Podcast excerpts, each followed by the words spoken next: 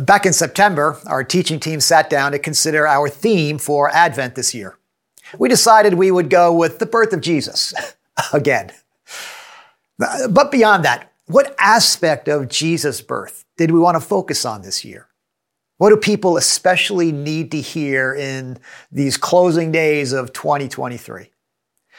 Well, we got to thinking about the war in Ukraine, about the political and ideological conflict in our own nation, about the rising levels of stress and anxiety in our society. So we pretty quickly found our way to peace as a theme for Advent this year.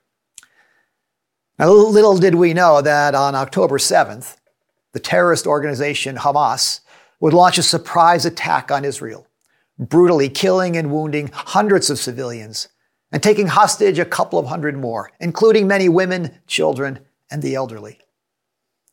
Israel responded with deadly force, bombing Palestinian neighborhoods in Gaza and sending in troops to dismantle and destroy Hamas.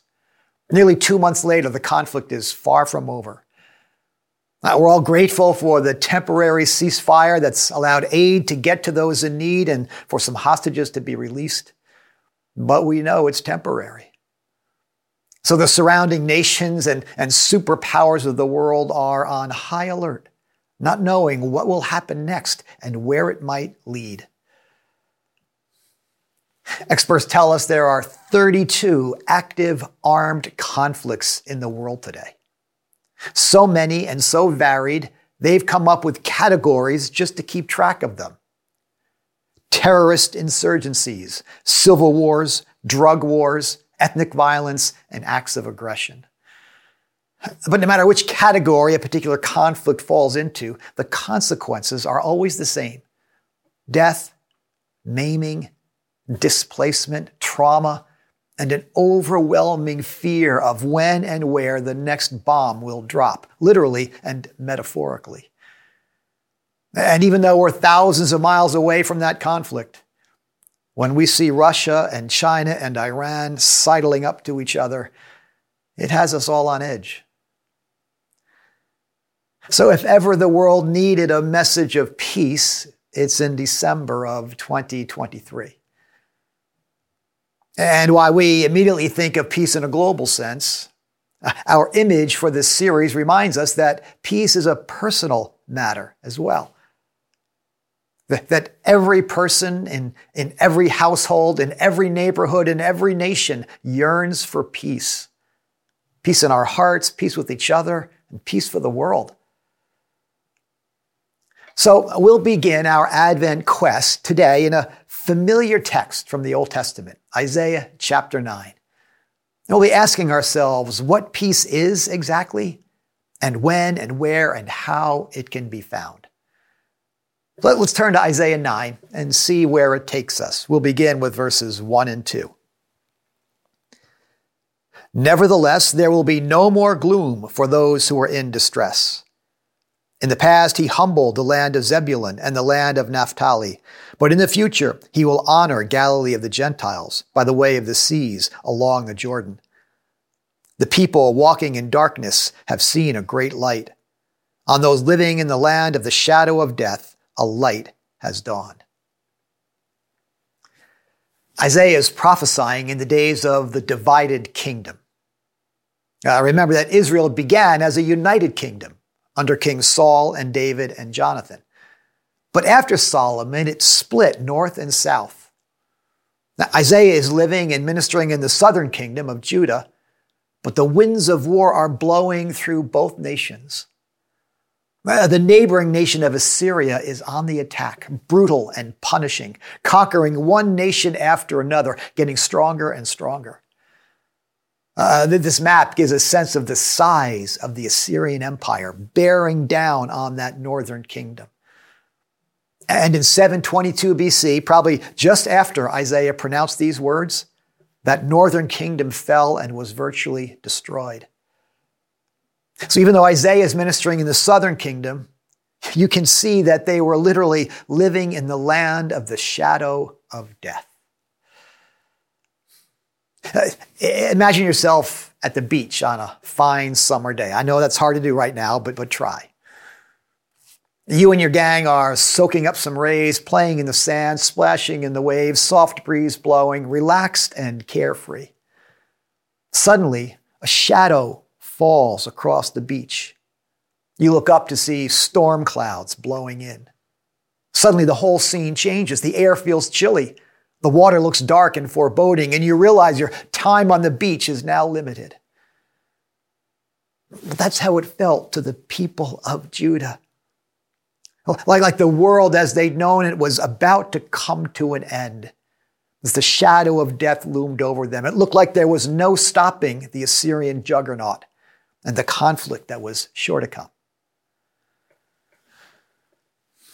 So, as we're seeing here, it turns out that this part of the world, and the land of Israel in particular, has been a hotbed of hostility for a long, long time.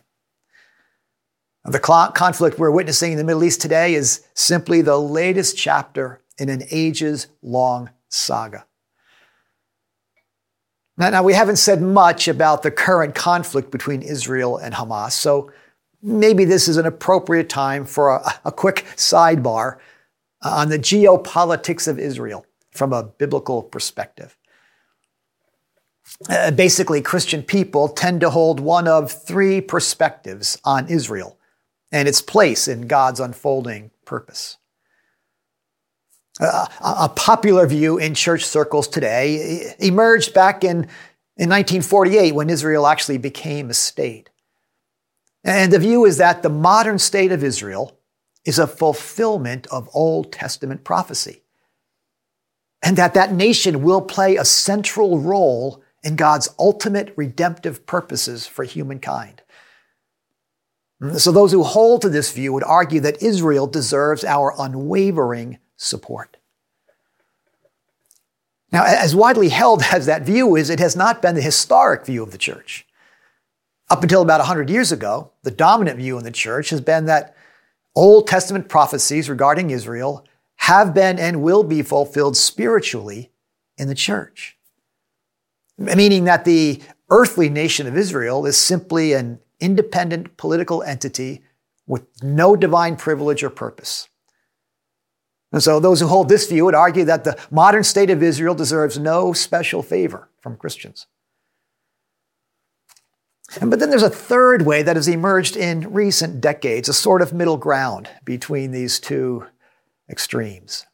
And the basic idea is that the church is the new Israel, but that God hasn't given up on the Jewish people. So, politically, that means that the modern secular state of Israel needs to be held accountable for its military actions, just like every other nation.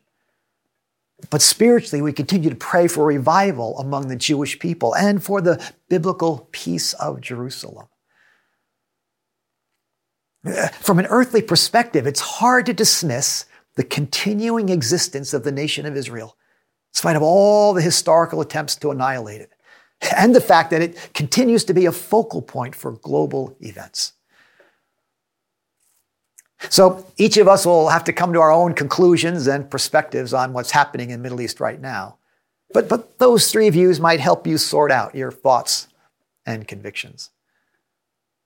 Uh, whichever view you hold, I think we would agree that what's happening there is both tragic and troubling and that the suffering is great in both Gaza and Israel.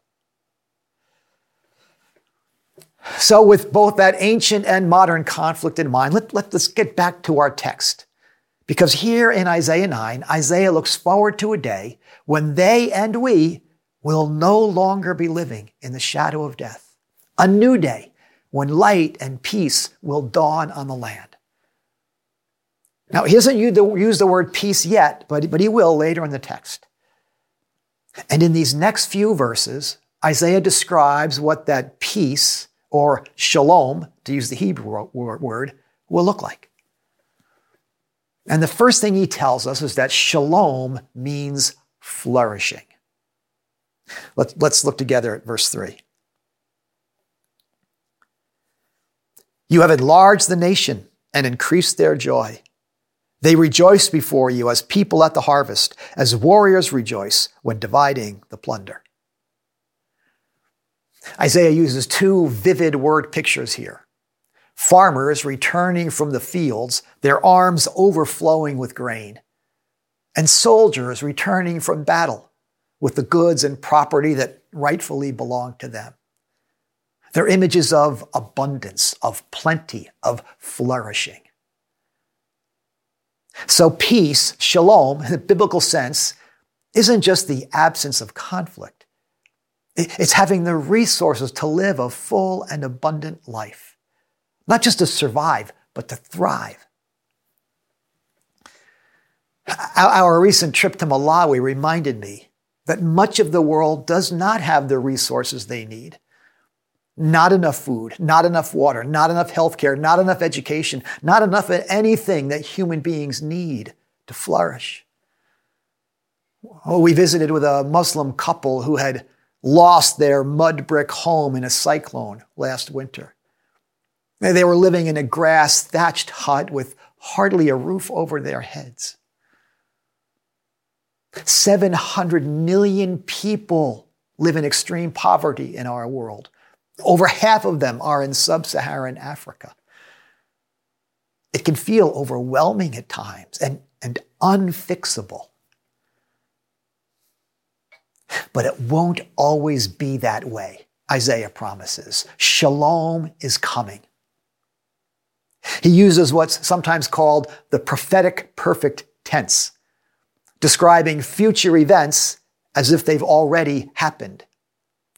You have enlarged the nation and increased their joy. That's how certain he is that one day his people and all humankind will have everything they need to flourish. Well, the second aspect of shalom is justice. Let's look at verse 4. For as in the day of Midian's defeat, you have shattered the yoke that burdens them the bar across their shoulders, the rod of their oppressor. Isaiah here conjures up two images from Israel's history, two seasons in which they suffered injustice. Uh, the first reference to Midian recalls the days of the judges, when Israel was under the thumb of one conquering nation after another. The Midianites were especially harsh destroying crops, slaughtering livestock, trashing villages. And then that reference to the yoke brought to mind their 400 years of bondage in Egypt, when they were treated like beasts of burden, beaten by the rods of their oppressors. In both settings, they were robbed of their human dignity and freedom. Well, thousands of years later, injustice is still with us. And it, it's one of the factors in the Middle East conflict. Uh, we need to remember that the Palestinians are a displaced people group. And we also want to be careful not to confuse Hamas with the Palestinians. Hamas is a terrorist organization, period.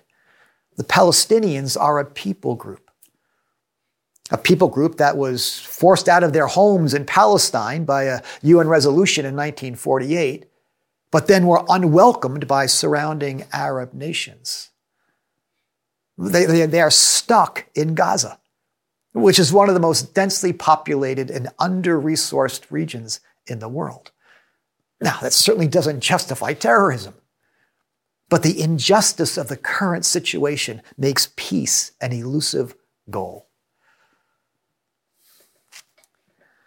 But just as injustice continues to rear its head in every nation on earth, including our own, ask any person of color, ask any woman, ask any differently abled person, ask any religious minority person, including Christians, if the playing field feels equal. And they'll have stories to tell of being overlooked or discriminated against or feeling unsafe or even attacked. It won't always be that way, Isaiah promises. Shalom is coming. The yoke of oppression and the rod of injustice will be shattered, and there will be justice for all. So, shalom means flourishing and justice. And then, thirdly, shalom means harmony. No more war. Verse 5 Every warrior's boot used in battle, and every garment rolled in blood will be destined for burning, will be fuel for the fire.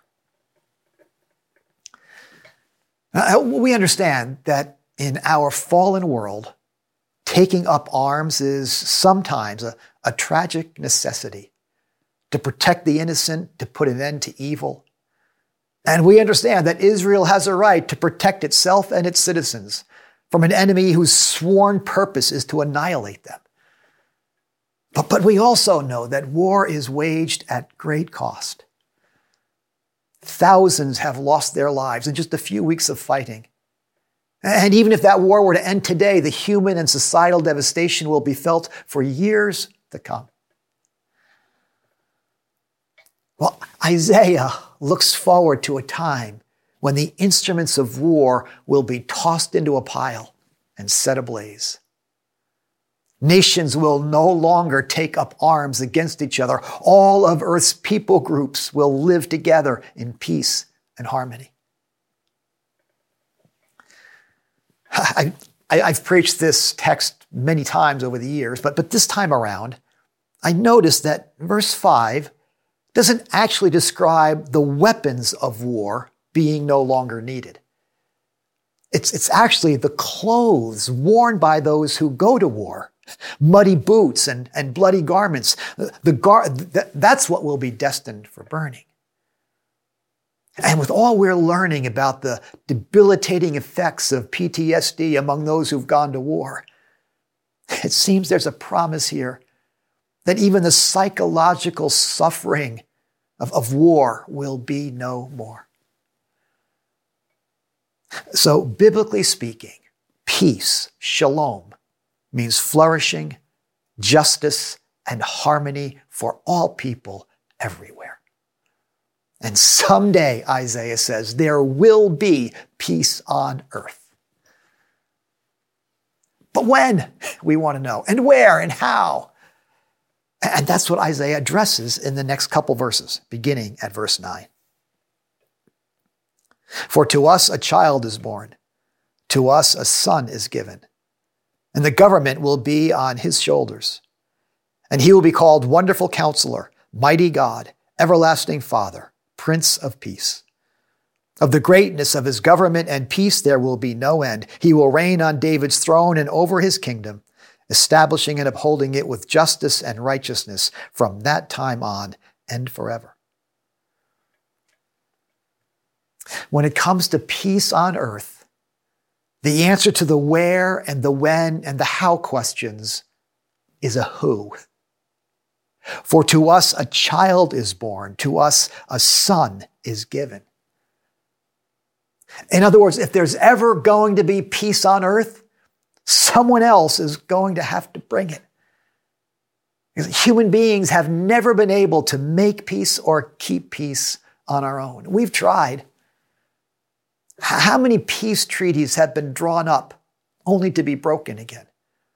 How many wars were supposed to have settled the dispute only to have exacerbated it? World War I was supposed to be the war to end all wars.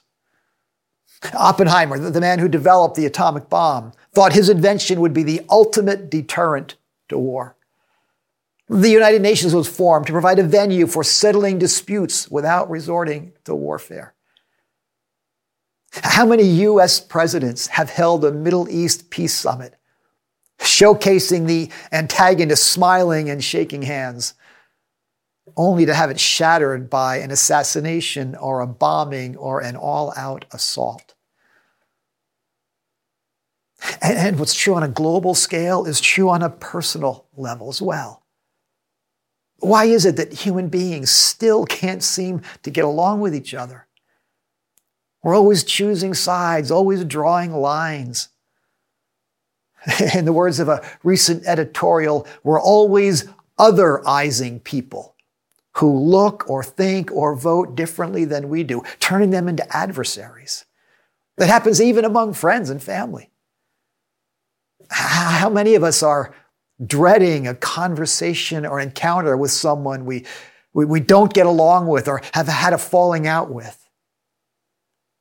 human beings, human governments have never been able to make or keep peace on our own. We're going to need outside help. Let, us let's, let's look again at the, at the visual image for our series. Uh, you'll notice that we're calling attention to the attic of the house, the place where we often store our Christmas decorations and memories. Now, maybe you store yours in a basement or a closet, but just work with us here. Early in the season, we head up to the attic in hopes and expectation of finding what we need for a meaningful season. And we'll, we'll tease that out a little later in the series. But, but notice in the image that above the attic and above the house and above the neighborhood is this expanse of sky and a star suggesting that if there's ever going to be peace on earth, it's going to have to come from somewhere and someone beyond ourselves. And that's exactly what Isaiah promises here. For to us a child is born, to us a son is given. I notice that on the one hand, that child will be born, just like us, a human being. On the other hand, that son will be given, as in given by someone else, someone beyond us and greater than us. And don't miss the fact that this promised one is, is not a warrior or a politician or a diplomat, but a child. And those two words, child and son, taken together, are so disarming, so intimate, so, so personal. Isaiah goes on to give us the name or the names of this child Wonderful Counselor, Mighty God, Everlasting Father, Prince of Peace. Now, we don't have time to consider all those names, but it's the last one that's most relevant to our conversation Prince of Peace. Now, it's a curious name because typically princes wage war. The king or queen remains at home, safely on their throne, sending the prince off to do battle with the enemy to defend and extend the kingdom. But this prince is sent to wage peace, to resolve conflict, to turn enemies into friends, to bring about flourishing and justice and harmony. Now, Isaiah couldn't possibly have understood fully who and what this coming one would be, but he was so sure he would come that he once again reports to that prophetic future tense, announcing it as if it's already happened. For to us a child is born, to us a son is given. As if the mere news of his coming was enough to bring peace. And that's the interesting thing about a promise. You see, on the one hand, a promise isn't the thing itself, but somehow it brings that thing closer. Let's say you're feeling lonely this Christmas. Maybe you're far from home and it looks like you'll be spending the holiday by yourself. So you're kind of moping your way through the season, not all that excited about it. And then one morning you get word from someone you love saying they're coming. They just booked tickets and will arrive on Christmas Eve. Suddenly everything changes. Now, they're not actually here yet, but the promise that they're coming, that they will be here, changes everything. It gives you something to look forward to and a reason to lean into the season. Well, that's how promises work. They're about the future, but they change the present. We can make it through just about anything when we know someone's promised to make things right on the other side. And so it was that to a people living in the land of the shadow of death, Isaiah promises that it won't always be that way. That someone was coming, someone wonderful and mighty and everlasting, someone like a prince. And sure enough, hundreds of years after he spoke these words, a child was born and a son was given. And on the night of his arrival, the heavenly chorus announced, Glory to God in the highest heaven, and on earth peace to those on whom his favor rests. They named him Jesus. And ever since that night, he has been waging peace, one human heart at a time.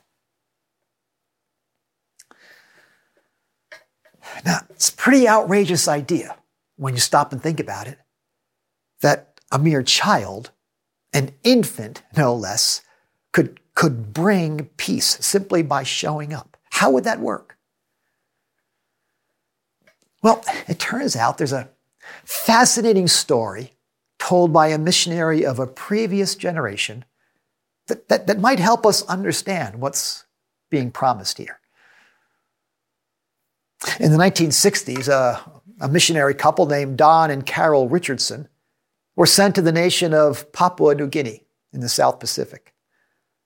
And their mission was to bring the message of Christ to an indigenous, unreached people group known as the Sawis.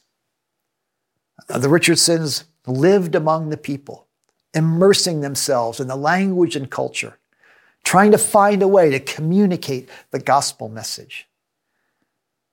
But, but, but they pretty quickly encountered cultural barriers that seemed to make that task impossible. The Sawis were a warring people who, who actually valued treachery and deception and violence. So when the Richardsons shared the Jesus story with them, the Sawis considered Judas the hero for betraying Jesus and considered Jesus the dupe for being outsmarted and then dying without even putting up a fight. Why would they want to worship a God who would give up his son and then allow him to be killed? Well, in the midst of all this, the village the Richardsons were living in was attacked by an enemy tribe. Blood was being shed on both sides, and, and at one point the Richardsons were about to leave for their own safety. But then something happened that, that changed everything. The chief of the tribe they were living with determined that the fighting had to end before these two tribes destroyed each other. And so, in keeping with a custom of the Sawi people, the chief brought his own infant son and placed him in the arms of the opposing chief. That child would live with the enemy tribe for the rest of his life. And as long as the child lived, there would be peace between the two tribes. Because if a man would give his own son to his enemies, that man could be trusted. And that infant was called the peace child. And suddenly the Richardsons had the cultural language to communicate the gospel message. When they explained that the God of heaven had given his son to humankind to live among them and even die for them, the Sawis were ready to trust and follow that God. Many of them came to faith in Christ. And some years later, the Richardsons completed a translation of the New Testament in the Sawi language, using the, the language of the peace child. And decades later, the Richardsons returned to that island nation and found great numbers of Sawi people following Christ. The peace child brings new meaning to perhaps the most famous verse in the Bible for God so loved the world that he gave his one and only Son, that whoever believes in him should not perish, but have eternal life. And how remarkable, how beautiful that the Son given to us was a child. So, what does this promise mean for us here in Advent of 2023? Well, a few things at least. For one, it means that you can find peace in your heart today. As Isaiah promised and the angels announced, Jesus came into the world that Christmas night to bring peace one person and one place at a time. And he came to stay, to live among us like that peace child, and bring an end to our warring ways. when you open your heart to Christ, he brings peace peace with God, peace with yourself, and peace with the world around you. So, this promise means you can have peace today. But secondly, the promise means there will be peace on earth someday. Peace on earth someday. While Jesus came bringing peace, that peace won't come in its fullness until he returns, comes a second time to establish his perfect rule over all things and all people in all places. Advent is as much about the second coming as it is about the first. So, as troubling and, and overwhelming as the world's needs can be, we know that a day is coming when there will be flourishing and justice and harmony for all people everywhere. After a couple of days of driving through one under resourced village after another in Malawi, and realizing how many in the world have so little to live on, how enormous the task of relief and development is. At one point, I turned to Karen, in the back seat of our Jeep, and said, Makes me want Jesus to come back right now and put all this right. Someday he will, scripture tells us. And the promise of that is enough to sustain us and strengthen us in the face of all that's wrong with the world and with us. So the promise means that you can have peace today, that there will be peace on earth someday. And thirdly, it means that we can be instruments of peace every day.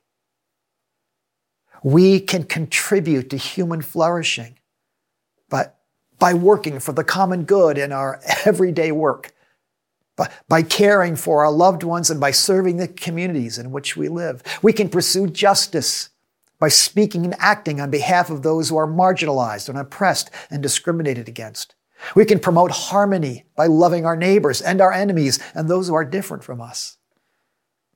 And most importantly, we can spread the news about the Prince of Peace even this Advent, by inviting people to Christmas services and events, or by volunteering at those services and events to create space for people to experience a moment of peace.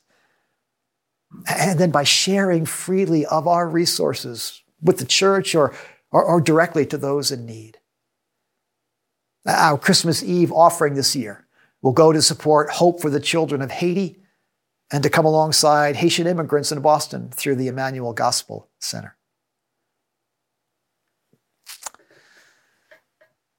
Well, there's an old Stevie Wonder song that's been playing in my head all week long.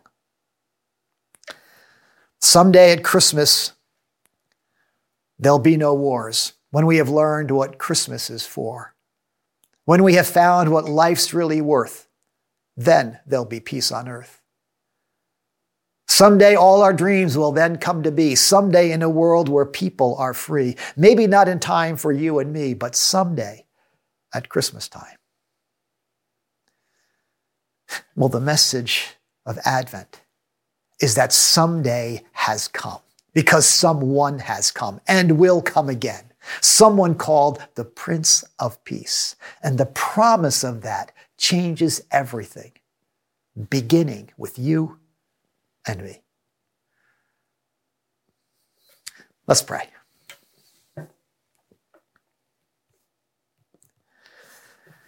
How desperately we need this message today, Lord, in a world that seems as fractured and fragile as ever. Thank you for these beautiful words and this powerful promise given so long ago, and yet it brings such peace and hope today. I pray, Lord, for those who are feeling troubled and anxious this season. May they find peace with the news of your coming. And we pray for those places in the world today where there is no peace or little peace, that by your Spirit and through your people, you might bring a measure of peace to them in this season. Meet us now, Lord, as we gather around the communion table and remember your coming to live and die and rise again for and with us. In Jesus' name, amen.